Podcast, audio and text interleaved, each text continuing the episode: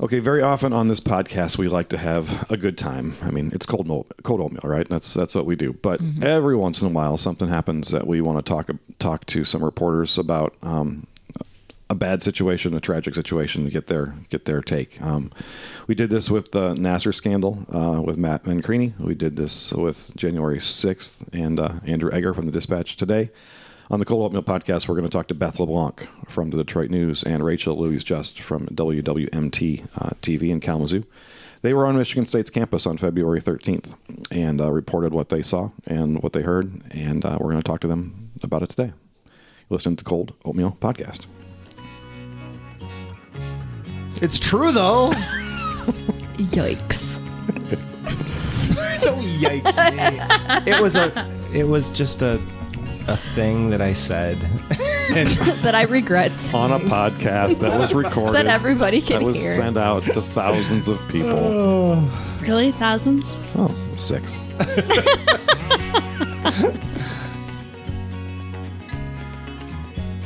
Welcome to Cold Oatmeal, a podcast by the Resch Strategies team about PR and public affairs.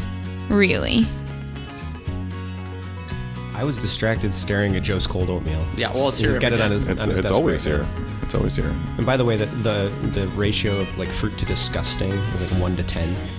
It's got some disgusting stuff and some fruit. Yeah, There's like nothing disgusting. One part What's fruit. what? What in there is disgusting? I don't even know what's in it, but it, it looks like cucumber mash and maybe a couple of chopped apples. Did you have Burger King for breakfast? What was your? Say that! Welcome back. Uh, this is the Cold Oatmeal Podcast. This is Matt Resch of the Resch Strategies team. We are a public affairs and a public relations firm uh, headquartered in downtown Lansing, Michigan. You can find all of our podcasts at our website.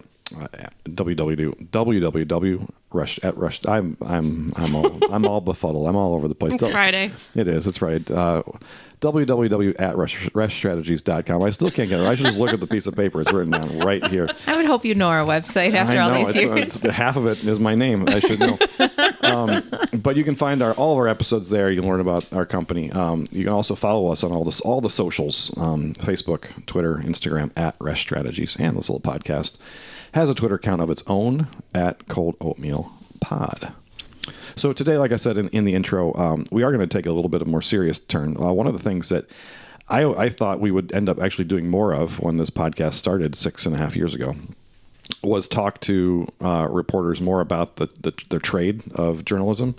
Um, we we did that early on. Heck, heck, Zach Gorchow was our first guest to, to help us out with that uh, from Gongwer, and he's been on seventy five times since. So um, to help us learn. But today we're gonna we're gonna dig into a little bit uh, behind the scenes of what it was like to be a reporter on the campus of Michigan State University on February thirteenth, the night of of terror. There was a, a mass shooting there. Um, so I'm going to go around the room here quick, let everyone introduce themselves, and then we'll get into a conversation with, with Beth and with Rachel. So to my left, I've got Anna Heaton. Laura Beal. Joe Pesci. Joe Beshy's in the house. Our colleagues are, are out and about. Some of them are sick. Some of them are are. Or we, we got a poor Nick. He said to me this week. Nick's got the plague. Nick says health is a relative term to me at this point. Poor man has been sick for a while. Anyway, so Beth and Rachel are with us. Um, like I said, Beth has been a reporter at the Detroit News. She covers the state capitol. She's a Michigan native, went to U of M, uh, Flint. She has been uh, covering crime. Uh, she covered crime, at, I think, at the Port Huron Times Herald, is where she was. And then she was at the Lansing State Journal before she joined uh, Craig and, the, and Chad over at the Detroit News and covers the state capitol every day. Uh, Rachel, uh, we found is a Hoosier, a, a fellow Hoosier. Um, it's always good to have her on the podcast and to get to know her. She went to. Um, she's a TV reporter, and she uh, first first job in Montana before moving to Michigan, and now she is the statewide political reporter for a series of TV stations across the state. In fact, probably uh, more people probably see her political reports for on TV than anybody else in the state. I would I'd venture a guess, and it's nice that she was here. So Beth LeBlanc and Rachel Louise Just. Okay, Beth LeBlanc, Rachel Louise Just. Thank you so much for being with us on the Cold Oatmeal podcast.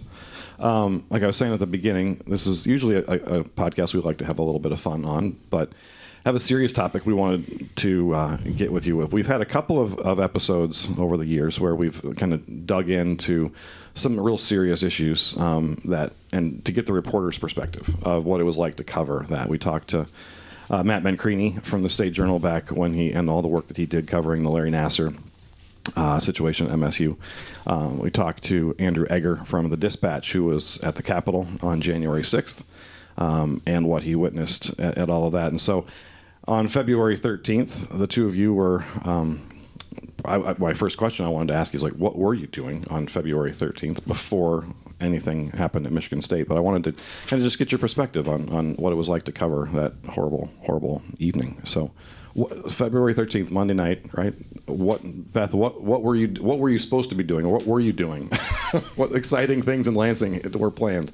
I had actually just driven down from Alpena because um, they had sent me up to Alpena on the off chance that we could cover the the balloon that was shot shot down right. over Lake Huron. Mm. Um, it was a wild goose chase, but uh, by the time I got back um, down to Lansing um, yeah, I had been home for a couple of hours, and then, you know, the the text went out to students, and somebody forwarded it on to Craig Mauger, my coworker, and then um, we we left and we we went to campus. Okay, both you and Craig. Yeah, and there was a producer too, so we all kind of left from our respective locations, and we're at different um, locations across campus. Okay. Rachel, how about you? What was what did you have on the agenda that night? Yeah, actually, it's kind of similar to Beth. I was far away that day. Um, I had set up a story I wanted to work on about PFAS in Oscoda, so I had gotten there that night. Was supposed to do the next couple of days there. I got the text um, right away. Got into planning meetings with everyone, and um, I had people, you know, reaching out to me saying this is more serious than you maybe maybe it's being reported right now. So uh, eventually, just checked out of my hotel, drove as fast as I could down here, and got right onto campus. So in both cases, you heard about it from the text about the text that went out to students. You didn't you didn't get anything directly from the universities, right? I got a text from the from the school. Okay. Mm-hmm. Okay. So where do you go? I was I was thinking this like, um, we live you know I live maybe three four miles from campus right in between where the state police headquarters are and, and campus. And so it felt like for 45 minutes it was just this constant stream of, sirens blazing down 496. And, I, and it's chaos. When you get to campus, where how do you figure out where you're going to go and what you're going to do? You know, where do you station? Yeah, so I, I wasn't listening to scanner traffic that night, but people at work were. So the editors were saying, oh, they're setting up a command hub at Cowles, which means that's where you'd go to access police and get information directly from them. So I headed that way. I ended up parking uh, right by br- the Broad. Um, and somehow I, it was like before they shut down all the roads and everything. So um, once I got in, I couldn't really get out at that point. Um, but I got out of my car and I started walking towards, um, you know, Cowles, and automatically two, two like SWAT team members start jogging up to me, and I was kind of like, oh shoot, like they they don't know who right. who the suspect is. Like they could be, and sure enough, as soon as they got to me, they were asking, "Who are you? What are you doing here? Where were you a half hour ago?" Um, you know, and then once I said, "Oh, I'm media," I'm trying to get to the command hub. They said you have to go across the street over on the other side of Grand River. So I stayed there for a while and then eventually they weren't stopping people who came back over. So I stayed at um, Berkey most of the time. Okay. Right outside there. So so just standing just standing to see who yeah observing I mean, what's going on and talk yeah and like um you know like responding back to editors i mean at that point what because police are so busy with everything they're doing. I mean, all you're doing is really observing and reporting back. So, reporting that, you know, there are dozens of SWAT team members um, on campus and that, uh, you know, that it's eerily quiet on campus and yet chaotic mm-hmm. at the same time because they were getting so many follow up calls that turned out to be false because I wasn't there when the initial shooting took place, but all those follow up calls, I mean, they were responding to them. And so it would be so quiet on campus, and then all of a sudden you just hear, you know, sirens like screaming down the road, um, pickup trucks going down Grand River, conservation DNR officer pickup trucks with, you know, six SWAT team members in the back. Um, yeah, so it was just so it's like reporting all of that and then also kind of weighing like what you don't report, right? Like at that point you don't really know who's watching your tweets or watching the story. We had like very little information about the suspect, so it's like do you give away police positioning on campus? Do you you know um yeah, I guess there's a lot of decisions that you have to make in that moment about what you do report, what you don't report. Um, and you're also getting like a ton of reports in, like students texting pictures of SWAT team members thinking that it was the suspect when it's clearly like, but I mean, you know, they're panicked. Like, I, I get it. Um, so yeah, there is there is a lot of that uh, for probably like an hour or two, just where you're trying to puzzle through and create a scene so that people can understand like what's happening there. Rachel, where did you go? Did you have a similar situation? Or Yeah, I I had heard that un- the union was kind of a hub, so I just drove and kind of parked by the East Lansing City Hall and just ran down towards that way. And the way you describe it is exactly what it was. It was chaotic but eerily quiet. It's just the whole town fell. I mean, I'm like, Yeah. like I was standing in my backyard, and you could faintly hear this all this all the chaos and sirens from five miles away. But it was so still at the same time. It was this very bizarre combination of the two. Yeah, Sorry- yeah, exactly. no, no, yeah, that's it's exactly how it felt. And so ran straight to the union and I mean, I've never seen so many law enforcement, you know, EMS vehicles in my life. I mean, there had to have been a hundred, I think. And you know, so the whole the whole street is just lit up, but there's no one on it.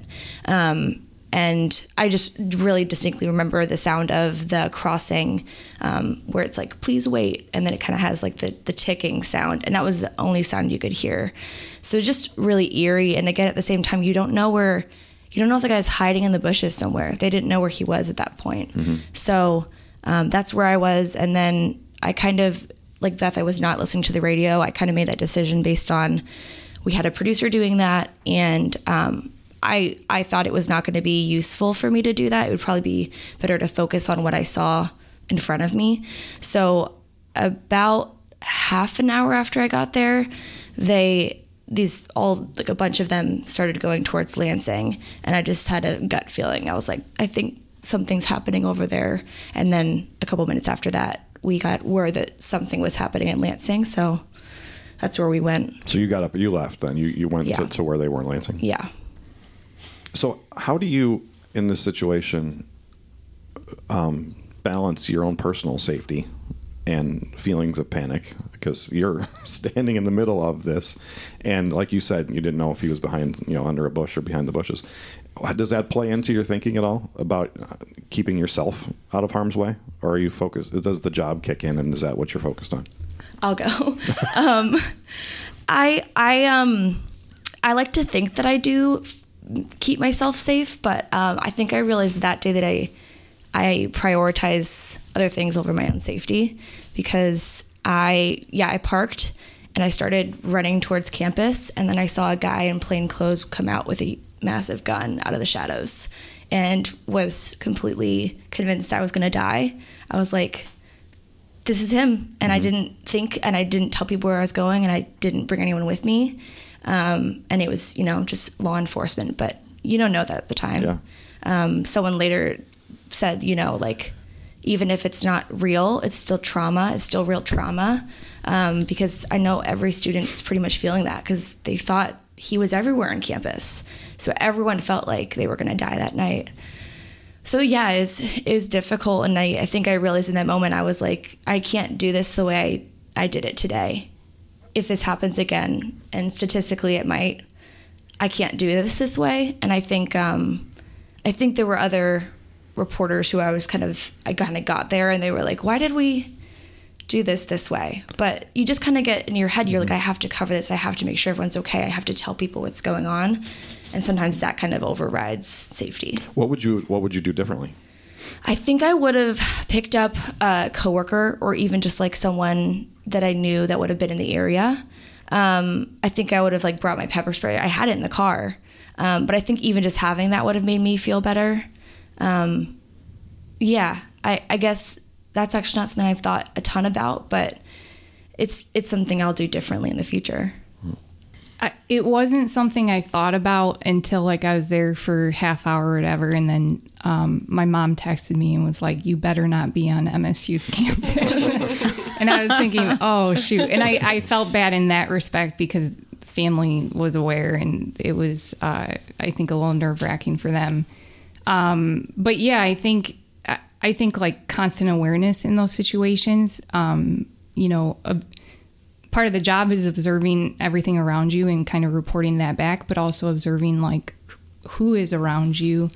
Um, and I know there, yeah, I, and and also like I guess so. When I started out in reporting, I was a crime reporter for four years. So I like I'm I'm a little bit used to going to scenes like that. I think that obviously this is a whole nother realm because I feel like any other scene I've gone to in the past, I felt like when you got there, even though we came like as soon as we saw heard scanner traffic about a possible, you know, um, like homicide or something like that, like when you got there, things were under control for the most part. Either they had the suspect in custody or they were long gone and this had happened two days ago and they just got to the scene or um, they had traffic closed down or and this was like so different in the sense that it was not under control by any stretch of the imagination. And that's not an impeachment on the police either. It was just the the nature of the thing that they were getting so many calls afterwards. So yeah i think i i felt like a little bit um like a, a little bit out of place when i got there and like what do i do? And and who is the point person to go to in this situation because they were all responding at that point um so yeah i, I think just like kind of constant awareness of, of who's around you, watching everybody who's approaching you. I remember a couple of times when I was walking towards um, Berkey, there were uh, like photographers who were pulling out their packs from cars. And I was like, shoot, like, what are they pulling out? Because, you know, it's like, for some of them, it's a very long lens and a very long package. And mm-hmm. it's like, I don't know. So there are little things like that that in retrospect seem stupid. But then when you're in that moment, you, you're kind of just constantly aware and overthinking things. And yeah. So in a way, I mean, you guys were kind of just like the first responders. You know, you were there. There were all the police, and I mean, you were reporting what was happening and getting the information out to the public. Obviously, you know, like our you know our friends in EMS, they're you know we're on on site to help people who are physically injured, but like you guys were right there and right in it too. Which, I mean. You don't usually think about like reporters being the ones that are, you know, right there in it to take care of during a crisis. So, do you think that was different, like in this instance, because it was so ongoing, or do you think that's how it always is and we just don't really realize it? Um, I mean, it, we're often kind of, I, I feel like in those situations, we're often kind of in the middle of everything and you just kind of try to be a fly on the wall observer and stay out of people's way. I mean, and that, that was something that I felt like, yeah, we were in the middle of it, but I also realized like our job kind of falls behind the response that had to be made at that point. So you just kind of stand back and let other people do their work and, and report what you're seeing. Um, so, yeah, I mean, definitely what, at least from my perspective, what I was doing really pales in comparison to what police and, Right. and emergency responders were doing that day. But yeah, you are kind of in the middle of it and you try to stay out of the way and, and do the best you can to, and, and I mean, I think too, like, even in that moment, you have like a little bit of guilt. Like, am I just in the way at this point? Or like, mm-hmm. and it- definitely i mean as much as possible you try to stay out of the way and not interfere with anything but i also think you know we were i was getting texts from people and dms like just heartbreaking pe- people who had family members on campus whose phones weren't working that day or whose dad was a professor who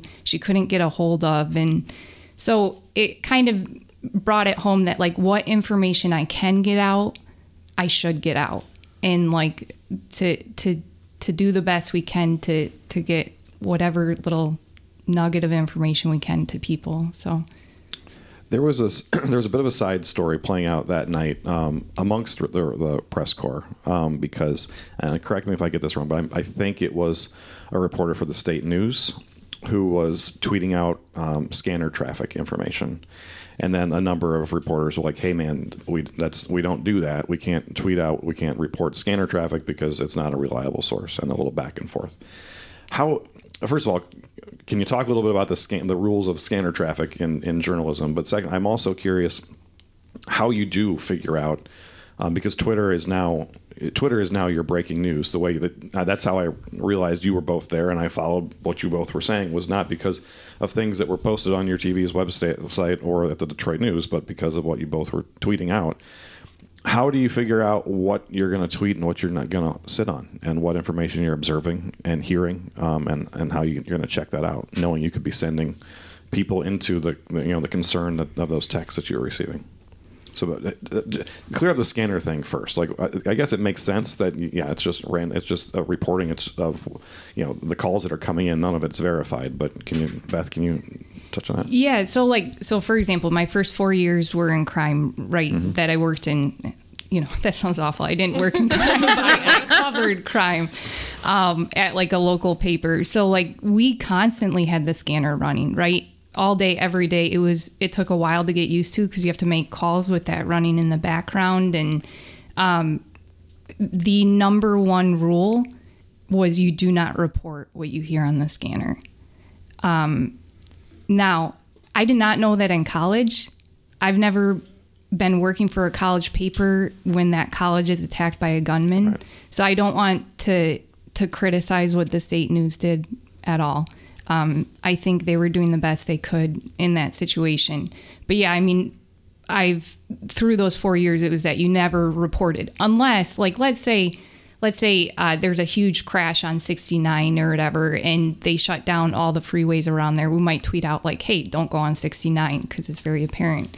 So, um, so I guess, yeah, going into that, I mean, that's that's always been. Um, that's always been in the back of my mind re- responding to scenes like this is that you know there are a lot of uh, there's a lot of incorrect information on the scanner just because they have to be pushing through so much information you know like they how awful if they screened out a tip right that they got and then it ended up that that was real at the end of the day. Like they have to put everything on the radio so they're able to be fully informed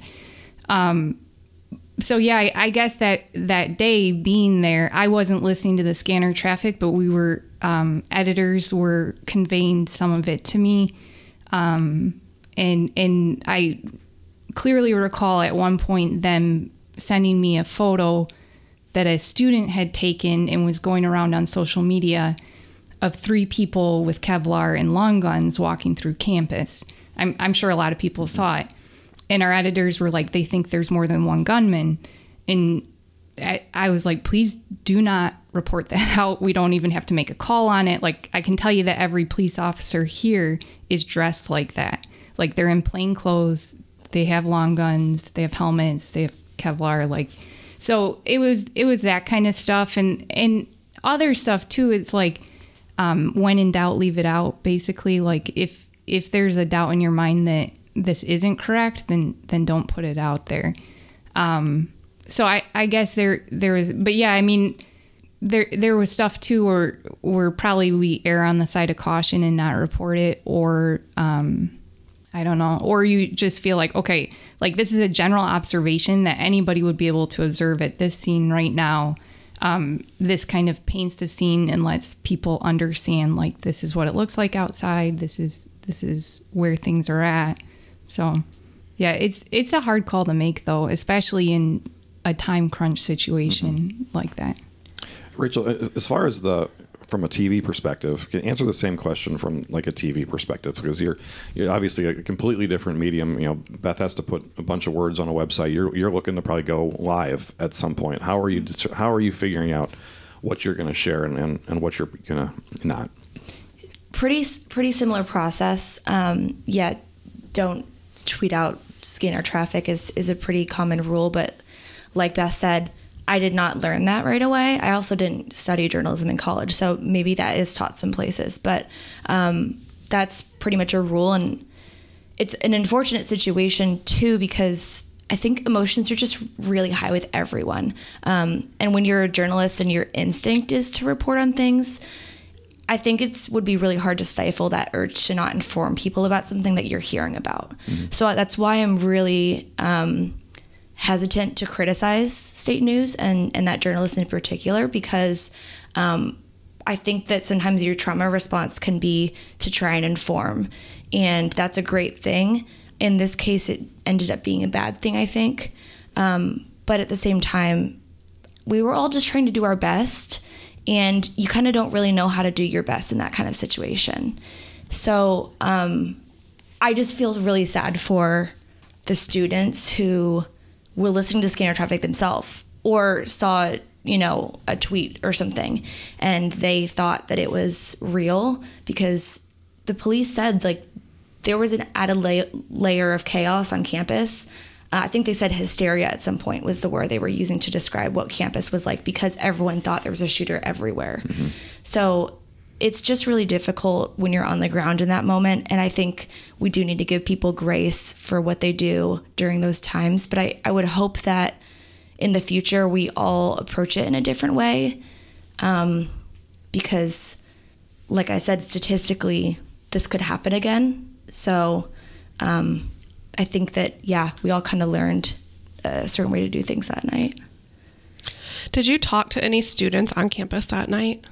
I did, yeah. I actually spoke with some people from Rochester Hills. So they were from Oxford, like near Oxford. Um, one of the first people I walked up to, and they were like, This is the second time we've experienced something like this. You know, we weren't in Oxford, but knew people there. We're really close by. We went on lockdown. Um, and then, you know, when the, that picture of the kid with the Oxford Strong sweatshirt that kind of came out and went a little viral like yeah i think that was where a lot of people's minds who've been here for the last year and a half went was okay this is happening again and probably we're going to run into someone who had a tie to oxford in some way.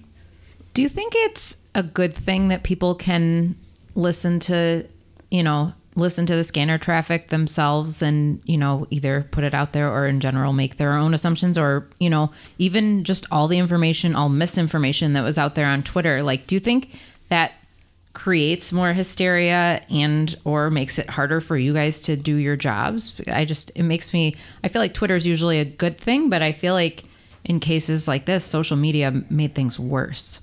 At least that's my opinion. I mean, as a journalist, I'm never gonna, um, I'm never gonna advocate that like we tamp down sources of information or, Right. or, but I think like when you're listening to something like that or when you're on social media, is just to be like an educated listener or an educated, like to know that a lot of that is going to be misinformation at first or is going to be um, I- I guess just to take it with a grain of salt in a lot of cases, and um, yeah, I don't know. I'm because it is it is helpful. I mean, you know, like it is helpful to know, for example, where the command hub was, like where I should go when when nobody has time to spare to to tell you where to go, and and rightfully so, they don't have. Uh, you know, it's not a top priority to, to let you know where, where most people are going to be located. Um, so it's helpful to get direction like that. The other thing is that I don't know all the mechanics of, but I think it's like a, a radio frequency. So I think it would be difficult to like shut off access to that scanner traffic unless they're to find like a private line or whatever. So yeah, I don't know. Yeah, I, I think um at least when I, when I would go to things in Montana before I came here, they do have like second lines they can go to. I think if people understood that scanner traffic is not confirmed, I think that was a big problem. Is like the everyday college student who is listening in that night. Mm-hmm. I mean, why would you? How would you know? Yes, scanner traffic is not confirmed. You just assume if it's on there that it's what's happening. Right. Um, well, how many people have ever listened to a scanner? Exactly. before? Yeah. So of course, like if that's what you're doing, if you found the way to get to the scanner, you're assuming you're going to get direct information. So it's very. It makes sense that people would make that mistake and think that the things that they're hearing are legitimate. So maybe education's a good thing um, at some point. Just kind of letting people know like everything here and there is not exactly totally happening. But I think more importantly is you can listen to scanner traffic, you could not. You know, I think in this case maybe it wasn't a good thing, but to each their own. I think more important is just whatever you're doing, don't be making decisions based on scanner traffic. I think like when I've talked to security experts since the shooting, they like they've told me the best thing you should do is is like stay in place. So like as long as people are like staying in place, I guess it's a personal decision to listen to traffic, but I would be it would be horrible if someone was sheltered in place, they heard scanner traffic and then they like got on campus and were like out in the open. Like that would be a horrible thing. So, um I'm just glad that that it sounds like there wasn't a situation where that happened. So let's move ahead a little bit in, in the night. So I don't know when things started to feel a little more calm there. Maybe it was when you said that you got the sense that people were moving towards Lansing, but like like the first briefing gets announced i think it was like 11 or so 11 12 o'clock at night and you've gone now from standing outside a building to now you're going to a press conference and, and a briefing walk through that process of the kind of that shift in the situation from now you're observing to now you're going to listen to people talk about what's what happened do you have a do you have a do you, what's your what's your goal going into that of what you're trying to find out Yeah, I mean, so the thing that sticks out most in my mind is like, for me, going to that press conference was when it really hit me because I feel like there was so much confusion on campus that night. And we had, at that point, we had confirmed like one fatality. So I think prior to the press conference, I had convinced myself that there was that maybe this these were a lot of false calls and this was like a domestic or whatever like where the person knew the other person which is still awful but it's a lot less than a mass shooting. And i had been trying to get a hold of sparrow while i was on scene. And when i got to the press conference i called them again and they said okay yeah we're we're ready to confirm that there are f- five injured here. And i think that's when um, it kind of hit me that like wow this is no this is for real this is mass shooting. And so that was um, that was and that was right before the press conference started. So um, yeah I, I feel like you know the the press conference we knew it would be an opportunity to get information out that people had just been desperate for and um, confirmed information and and like details that that we could give them so i think you for me at least when when i got there it was just like you had to hunker down and get all that information out and you kind of had to put a, aside the shock of like five injured and just um, get all, all the information out as quickly as you could. And um, yeah so it's kind of I don't know. You have to you have to really focus during stuff like that because you're also thinking of questions, but then there's just this flood of information coming at you. Luckily, I mean, I had a ton of people watching on the back end too. So even though I was there, they were able to kind of help like update the story and everything. So um, if if I miss something, which is really like when that much information is coming at you, it's easy to do. They were able to kind of pick up the slack there and say like, hey, they didn't mention this. Can you ask about this or we had other questions um, in our hat too that we had for him. So, um, yeah, so that I feel like you feel like you're doing more in that sense because for the first couple hours, it was like you were just observing and thinking like this is very confusing. Like I don't, I don't know what to report at this point. Um, so that was it, it was a little bit of a relief to finally get that information out to people. Um, I had a different situation. I didn't go to the press conference. We had our Flint team Okay. come down. Um, so I went to the scene where uh, the they found this the subject. oh okay Yeah. Was there any was there any media media interaction at that? Did they do any briefing or any kind of talking to you, or was that just you were just observing? No, they. Um, by the time we got there, they were kind of just trying to hide the body and stuff. Okay. So at what point in the night do you go home? um, you know, because you know, I, I I went to sleep and things were still very much up in the air. At what point do you either get relieved by a colleague to come in and say you've been at this for a number of hours, go take a break, or do you say I'm not gonna I'm not getting anything more, or there's nothing more to report here tonight? Were you up all night? Is Yeah, well, the press conferences they were holding like basically every hour. So um, the first one was at eleven, and I think they had three. It's kind of a blur, but I think they had three that night. So I think the last one was at like 1.30. Um, so after that, they said, okay, the next press conference is at like eight, the next eight or nine the next morning. So I think I left around two two thirty, um, and uh, yeah, and, and at that point, I mean, we didn't have any more information, and and we were able to. I mean, I think if the if the suspect were still at large at that point, I think it would have been a later thing. But because they were able to confirm that, you know, there was one suspect, he was dead. Um, we felt okay, kind of leaving at that point around two or two two thirty. So. Um, for us, I had to get ready for our morning shows, so I went home at like 10 a.m. Okay, so you Yeah. you up you were up, the, and so then you did you do live shots that morning then? Yeah, I think I had like 15 live shots I had to do, so just trying to power through those. But um, yeah, we we after yeah the, all the press conferences we went, we were trying to get interviews with students who were willing to talk or if they wanted to talk, um, and then was just trying to kind of coordinate things for the next couple of hours, and then I think our our show started at like 4:30. Now I know that neither one of you went to Michigan State, um, but I know you have colleagues who did. Have you talked to them, or I'm curious what the, feeling of having to cover something like that at a place that you're so familiar. And it's one thing for a reporter to come and observe maybe some place you've never been or people you don't know, but to come and to have to do your job at a place that you feel very affectionate, love, you know, good memories, whatever it is for. How, how do you and maybe you've had maybe you two have had to deal with something like that you know in your reporting over the years but have you talked to any of them how they how they balanced their kind of personal feelings for the institution and the people there with what was happening? Did they kind of check put put it to the back of their mind like like you said you put your personal safety to the kind of the, to the side and, and did your job?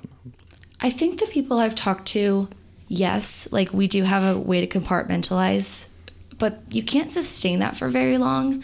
Um, and when you're covering something for like two weeks, like I think I covered MSU straight every day for two weeks. Like I saw my friends who went to MSU, it did take a toll on them. A couple of them were like, I just can't cover it today. Or like, um, I know someone who was working on a story and like went to just kind of sit down for a second and like fell asleep for like three hours because they were just so exhausted from everything.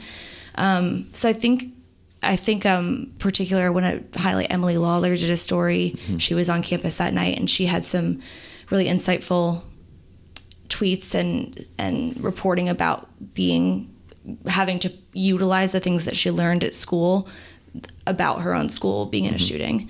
And yeah, it's really hard. Um, I think that it, it does take a toll on people, especially like I said, when it's a sustained thing. They have to constantly be doing it. They have to like see themselves in these kids um, and and know that also that their college experience is going to be really different now.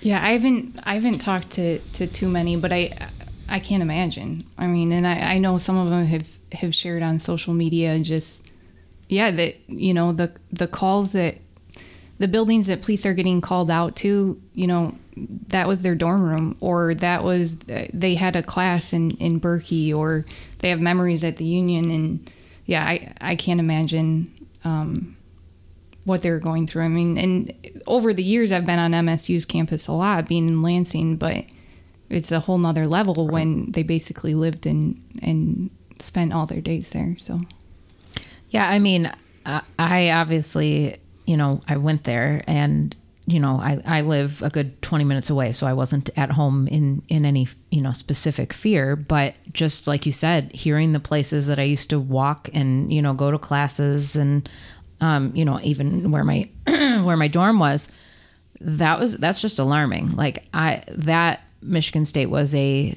safe haven for me. So I just can't imagine I can't imagine having to go there as as a reporter if having, you know, in general, but having gone there like it just like, you know, rips the rug out from underneath you, I would think. So, Rachel, uh, one last question, maybe for the both of you um, on this. You said you covered MSU for two weeks afterwards. How do you, there's always this kind of insatiable desire for more information for people who are in the community who are affected. They want to know more. Um, at what point do you feel, do you say, you know what? I think the story's over. I think we're done. I think you know I, I've pulled enough strings here to I pulled this thread, this thread, and there's not much left here to to do. Yeah, that's a good question. Um, I think it's hard because maybe this sound, maybe this sounds bad, but in my mind, I had a lot of hours that night where I was just sitting in my car or standing on the side of a street, and I was thinking about what's our coverage going to look like? What do we need to do? And I was thinking, okay, well, once they catch the guy, we're going to be needing to cover his trial and all of this stuff. And so then when we found out that he was no longer alive, it really shifted when does the story end? Because in my heart, I don't want to move on from something when I know that people haven't moved on from it either. I don't want it to be a two week thing and then we just are like, oh, yeah, it's the one year, you know? Right. I do want to be covering it consistently, but it's also difficult because I think we all saw how coverage had impacted students and press had impacted students. So um, it's just a really delicate line to, to walk because yeah, there weren't new updates after a couple of days, but there was a lot coming from students. They had a lot they wanted to say and a lot they were feeling. And I feel like when they stop talking, maybe that's when the story's over. And I, I've noticed them not talk as much lately. And, you know, maybe we just take the lead from them a little bit. Beth, is there a, pers- a different perspective from a, a print a report, a newspaper perspective? Yeah, no, I I think it's a I think it's a really important observation that the impact that this work has had on students and, and for people who, you know, families who are affected by this or whatever, um, understanding the impact there and um, respecting it too. I think, yeah, I, in terms of coverage, I mean, you know, the next three or four days afterwards, I was helping with a lot of it. Then other members of our team were kind of pitching in because the the state government got so busy that Right. We kind of had to shift our focus and but then you know a lot of the protests are, are happening in lansing. A lot of the uh, gun control legislation is moving through lansing. So there's like there's not there's not really a way to get away from it right now. Um, and not saying i'm trying to but at, like with all of this legislation going through and the committee testimony and everything you're kind of pulled back into it. But yeah i mean to me like there's there's also like for for some of the information we want to report there's a little bit of a waiting period right? And we know like it's going to there's going to be new news released a week from now or two weeks from now or documents we get three weeks from now or recordings that we get you know two days from now. I mean this this morning msu just put out a, Right. new information on it. So yeah i think it's it's knowing that it, it's we're going to be reporting on it for a long time. I mean, I feel like we're still reporting on Oxford more than a year and a half later, and and rightfully so, right? There's a lot of um, I think information that still needs to come out about that too. So um, it's it's going to be a long haul. Yeah. So Well, I is, there's never really an easy way to do this, but I did want to shift gears quickly because I was, you know, Rachel and I hadn't we haven't met until this morning, so I was doing a little digging around and discovered you were you're a Hoosier, which is awesome. We like, the, the Cold Oatmeal podcast loves Hoosiers, especially uh, even though a boiler. We'll, mm-hmm. we'll give you a break on that one, but I did find though, and I need to get the story from you on the viral video that was posted oh, no. on your TV station's website of you trying to shoot a basket on camera and finish that story. I, we'll we'll link to it maybe so people can can maybe we make it go viral again. Um, but what what happened? Tell me the story behind that that clip. I guess I'll reveal something that I haven't told people, which is that that was a bit I was doing. like I think I thought it was obvious. I did. I- We didn't it even. felt like it. I mean, we it- didn't even air that. I just did that for myself. I thought it was funny. I was sitting there waiting for an interview to start, and I was like, you know, it'd be funny if I did for my stand up if I shot the basketball. And I was like, I know I couldn't make it. And I was like, that's funny. I should do a video of me not making it. So I was like throwing the volleyball at it. Like I thought it was so funny, and then. I posted it online and everyone was like, This is this is great. And then it got outside of the journalism circle and everyone's like, You suck at basketball. like you are so not athletic. And I'm like, Yeah, that's that's the joke. Um, but yeah, it's it's funny how like that of all things, like I wasn't wearing any makeup, I didn't do my hair. I was like, it was just something I posted that I thought was funny, and like it went on Ellen. It went on Ellen? Yeah, Ellen did. Ellen did a story on it. So it's Well, like, I thought the, the the funniest part, and Laura and I were talking about this this morning, is the, the different sports metaphors that had Yeah. nothing to do with basketball that you used every time you shot it. I Like this is going to be a home run. I was like, I'm so funny, and then I, and then I got and then it got online, and everyone's like, you're an idiot. So that was Well, it's even funnier now that we know it's a, it was Yeah. a bit. Well, it, you know, there's there's no one has a sense of humor on It's- on yeah. Twitter, and like I think I'm trying to bl- I'm blank on the name, but there's a, a an account I follow. I think it's three three year Letterman. It's a guy who pretends he's like a, like a middle school football coach, and he he's hilarious. But it's all it's, it's all he gets stuff wrong, and he tweets about politics, and he knows he's getting it all wrong. But the the wrath that he gets of people just calling him stupid, and he's like, I I know it's a joke, man. It's fine.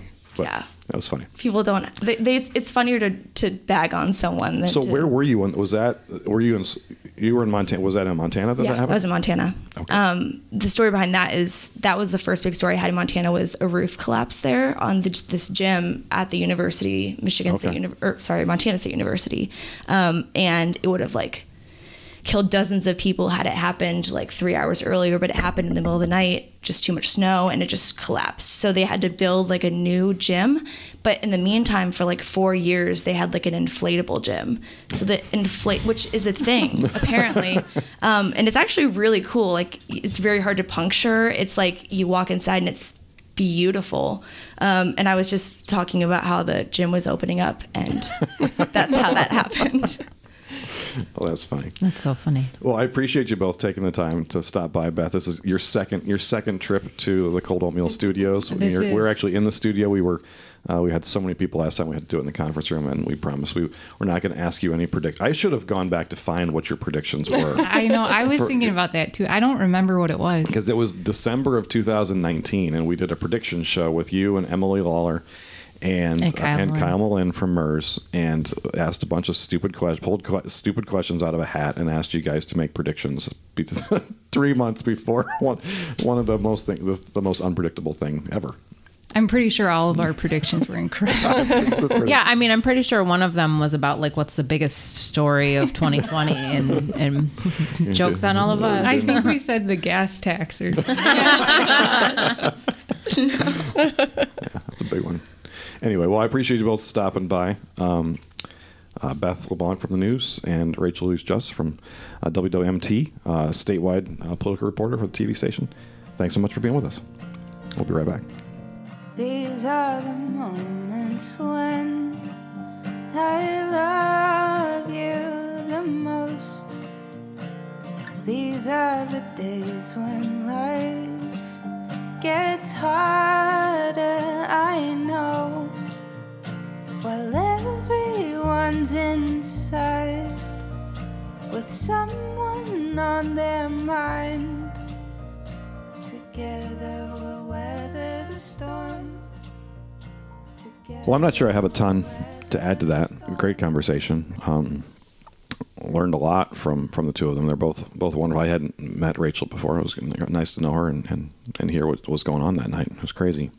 I, I can't imagine being in that situation. I, I I can't get over the the fact that, and it wasn't really until they were talking that I thought, you know, when Beth was like, "I'm, I'm standing outside the building and all the cops are running around," and, and when Rachel ran into a guy, an un, uh, you know, plainclothes cop with a gun, thinking it was the end of end for her. I mean, that's the, the personal the personal um, danger and harm that they were in is amazing, and the fact that they were doing their job, it's impressive. I mean, yeah, getting in your car and going to campus knowing there's someone on the loose who is trying to kill people Right. is it just who who can do that? Yeah. You know, and there are people who can. So Yeah, I mean, I had friends and family texting me, you know, saying like, "Are you okay?" And I was like, "Yeah." What, what do you mean? I'm fine. But I mean, to them, people who don't live in in this area, they're like, "Well, you you live right there." I'm like, "No, I live 20 minutes north of there." But I was like, I mean, yes, of course, I was, you know, sad and it was, you know, freaky that all that was happening. But But yeah, but like I said, like I came home and our our house, my, my wife had deadbolted the whole house because you know we didn't know wh- what was going on at the point at point and where someone might be going next. And so even if you are four or five miles, six miles, ten miles down, Yeah. you know, and he was walking towards Dewitt when he got caught, Right. right? And he lived by the airport. Yeah. He was walking that way. So So I didn't go to Michigan State, but I lived less than half a mile from campus. And so our we were locked down as well. It wasn't just campus. And I almost fell for the scanner thing because I have a friend who lives even closer to campus, like a block or two away, and was alone. And I was like, Do you want me to come get you? And I was like, I don't really know if I want to leave. And then when there were shots reported like on South Campus, I was like, okay, I think I'm good to come get you find out later that he basically shot a bunch of people and then trucked it north. Just left campus. That whole time they were looking for him on campus, he was not on campus. And later, come to find out through security footage, he walked half a block from my house. So, it's so it- freaky. yeah, I mean, it's there is like I think I've felt genuinely scared for my life twice in my life, and that was one yeah, of two times. yeah. So even I'm not I mean not to take away from any trauma anyone on campus experience, but it was terrifying. I felt like I was in a war zone between the sirens and the helicopters and Yeah. I didn't sleep that night. Right. It was just, it was unlike anything we've ever experienced in, in our, our town, in our area. Yeah. Like, you know, you think of, oh, that's, that happens here and there. That's not going to happen here. Well, guess, guess it happened. So. Yeah. Well, and Rachel were and Beth were there to see it firsthand and, and to report on it, and we appreciate them taking some time this morning to come by the, the podcast and talk about it. So, uh, Rachel LeBlanc from the Detroit News. I'm sorry, I got that wrong. Beth LeBlanc. Beth LeBlanc from the Detroit News. Rachel Louise Just from WWMT. She covers politics for a number of TV stations around the state. Um, great to meet her and great to have her by. For Anna, for Laura, Joe, this has been Matt, and you've been listening to the Cold Oatmeal Podcast. These are the moments when I love you the most.